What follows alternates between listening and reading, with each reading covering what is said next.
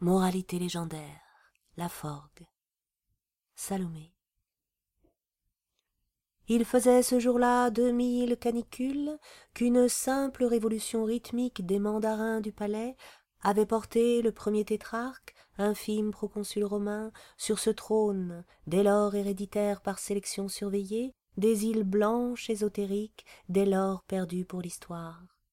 Gardez toutefois cet unique titre de tétrarque, qui sonnait aussi inviolablement que monarque, outre les sept symbolismes d'état attachés à la désinence tétra contre celle de monos en trois pâtés aux pylônes trapus et nus, cours intérieures, galeries, caveaux, et le fameux parc suspendu avec ses jungles viridants aux brises atlantiques, et l'observatoire ayant l'œil en vigie à deux cents mètres chez le ciel, et cent rampes de sphinx et de cynocéphales, le palais tétrarchique n'était qu'un monolithe, dégrossi, excavé, évidé, aménagé et finalement poli en un monde de basalte noir jaspé de blanc qui projetait encore une jetée de sonores trottoirs à double fil de peupliers violets gros d'œil en caisse fort avant dans la solitude mouvante de la mer jusqu'à cet éternel rocher l'air d'une éponge ossifiée tendant un joli phare d'opéra comique aux jonques noctambules.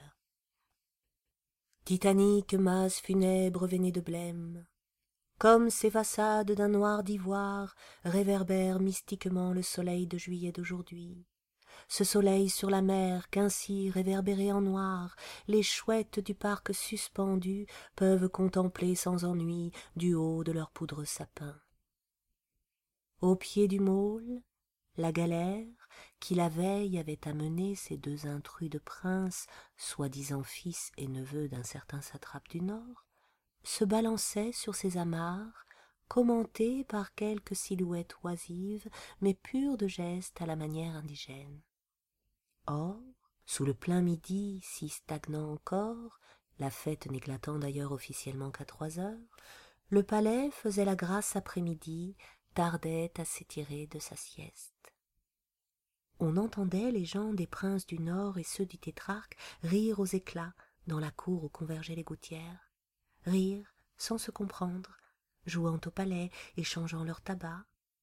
On montrait à ses collègues étrangers comme veulent être étriés les éléphants blancs.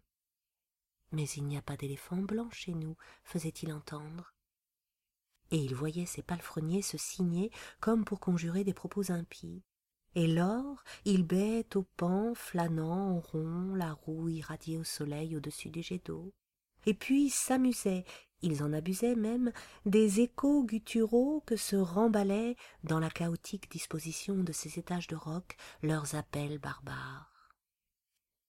Le tétrarque émeraude archétypas parut sur la terrasse centrale se dégantant au soleil aide universelle au zénith l'empire de l'empiré etc et ces gens rentrèrent prestement vaquer à des besognes oh le tétrarque sur la terrasse cariatide de dynastie. Derrière lui la ville déjà en rumeur de fête essorant ses copieux arrosages. Et plus loin après les remparts pour rire et tout émaillé de fleurettes jaunes comme la plaine s'étalait heureuse. Jolie route à petits pâtés de silex concassés damiers des cultures variées.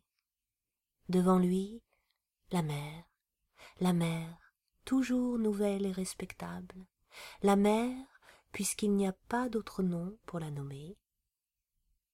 Et l'unique ponctuation du silence était maintenant les joyeux abois clairs de chiens là-bas que des gamins luisant nus dans les micas des sables torréfiés lançaient sur d'exotiques sifflements contre la volute déferlante de la ligne de la mer. La mer au ras de laquelle ses enfants faisaient tout à l'heure des ricochets avec leurs flèches de rebut. Or accoudés aux frais de ruisselets invisibles parmi les clématites de la terrasse c'était en méandres décousus tristes et sans art que le tétrarque rejetait boudeusement la fumée de son houka de midi